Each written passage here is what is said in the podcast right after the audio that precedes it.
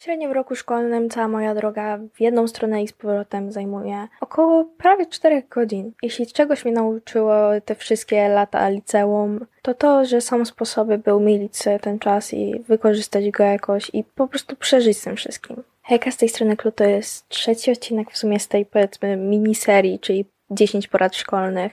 Już nagrałam o ocenach nauce i o zdrowiu psychicznym. To się tyczy osób, które też dojeżdżają na nawet 10 minut czy coś. Myślę, że wiele z tego przyda się szczególnie osobom, które długo dojeżdżają. Pierwsza rzecz, którą mówiłam w sumie w ostatnim odcinku, ale tutaj potrzebuję zaznaczyć, bo uważam, że nie tylko dla zdrowia psychicznego, ale również dla dojazdu jest mega ważna, czyli przygotowanie wieczorem śniadania. Ale ja nie mam czasu wieczorem i w ogóle masz dwie minuty, bo to nie muszą być wielkie dania. Wsyp trochę płatków owsianych, dolej mleka i dorzuć jakiś dodatek. I już masz tak właściwie śniadanie, które rano po prostu odgrzewasz i, I tyle. I to już jest jakiś początek, bo prawda jest taka, że gdy dojeżdża się długo, gdy już dojedziesz pod szkołę, to znowu jesteś głodny nieraz. Więc warto cokolwiek serio zjeść rano. Drugie, coś co serio mnie uratowało, mam wrażenie, w roku szkolnym, szczególnie tamtym, czyli słuchanie w drodze do szkoły podcastu. Ja lubię mieć taki złoty środek, że słucham i muzyki, i podcastów. Super podcastów jest wiele, a tym mój, którego teraz słuchacie, ponieważ jest on również na Spotify'u, nie, nie żebym się promowała, absolutnie nie, ale podcasty to jest serio super rzecz, więc od czasu do czasu zamienić fragment, te 20 minut z tego czasu, gdy słuchacie muzykę na podcast. I tyle. I ja ogólnie mam cały odcinek o tym, jakie są najlepsze podcasty polskie, angielskie, więc proszę do zapoznania się z tym. Punkt trzeci. Co możesz zrobić w drodze,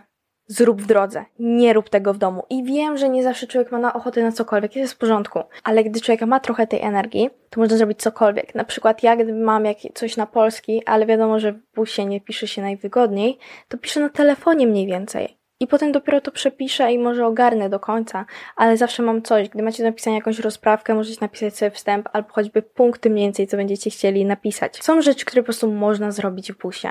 Tym bardziej, jeśli macie akurat taki komfort, by wyjąć książkę czy zeszyt, to już w ogóle super. Numer cztery, sprawdź inne opcje dojazdu.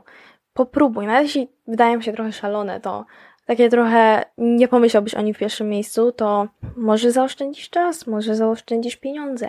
Kto wie? Próbuj po prostu. Numer pięć, Pobierz sobie jakiś serial i oglądaj go w busie, gdy nie masz ochoty na nic innego.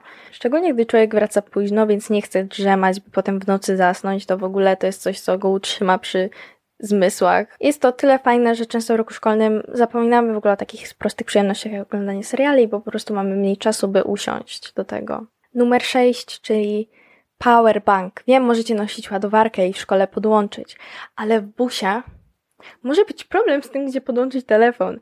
Nigdy nie wiecie, ile korki potrwają i w ogóle, czy coś wam jeszcze nie wyskoczy potem, a gdzieś się od wczesnego rana do wieczora, to telefon padnie pewnie.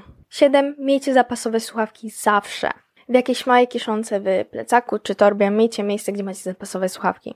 Więc mam słuchawki, które działają w ogóle, no tak właściwie jedna słuchawka tam działa, ale wolę mieć to niż nic, gdy mi się rozładują słuchawki. Więc nawet jeśli macie słuchawki, które tak nie do końca działają, sprawiają problemy, to lepsze to niż nic, serio. 8, czyli Headphone Alarm. To jest po prostu aplikacja, to nie jest sponsorowana jakby cała, nic w tym stylu. To jest aplikacja, której ustawiasz budzik za ileś czy coś i to zadzwoni tylko na słuchawkach. Czajcie? Bo gdy chcecie się zdrzemnąć, możecie się ustalić, że no tak pół godziny będę jechać co najmniej. Ważne, żeby ustalić na mniej niż więcej, żeby nie było tak, że prześpicie swój przystanek. Mi się osobiście to nigdy nie zdarzyło, ale warto tutaj dmuchać na zimne, tak?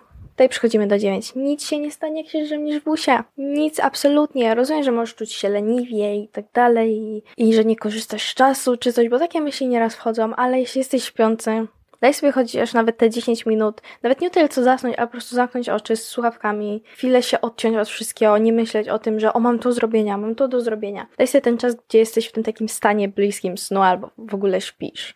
Bo wiem, że ludzie się z tym zmagają i warto znaleźć oczywiście złoty środek, by również móc zasnąć w nocy.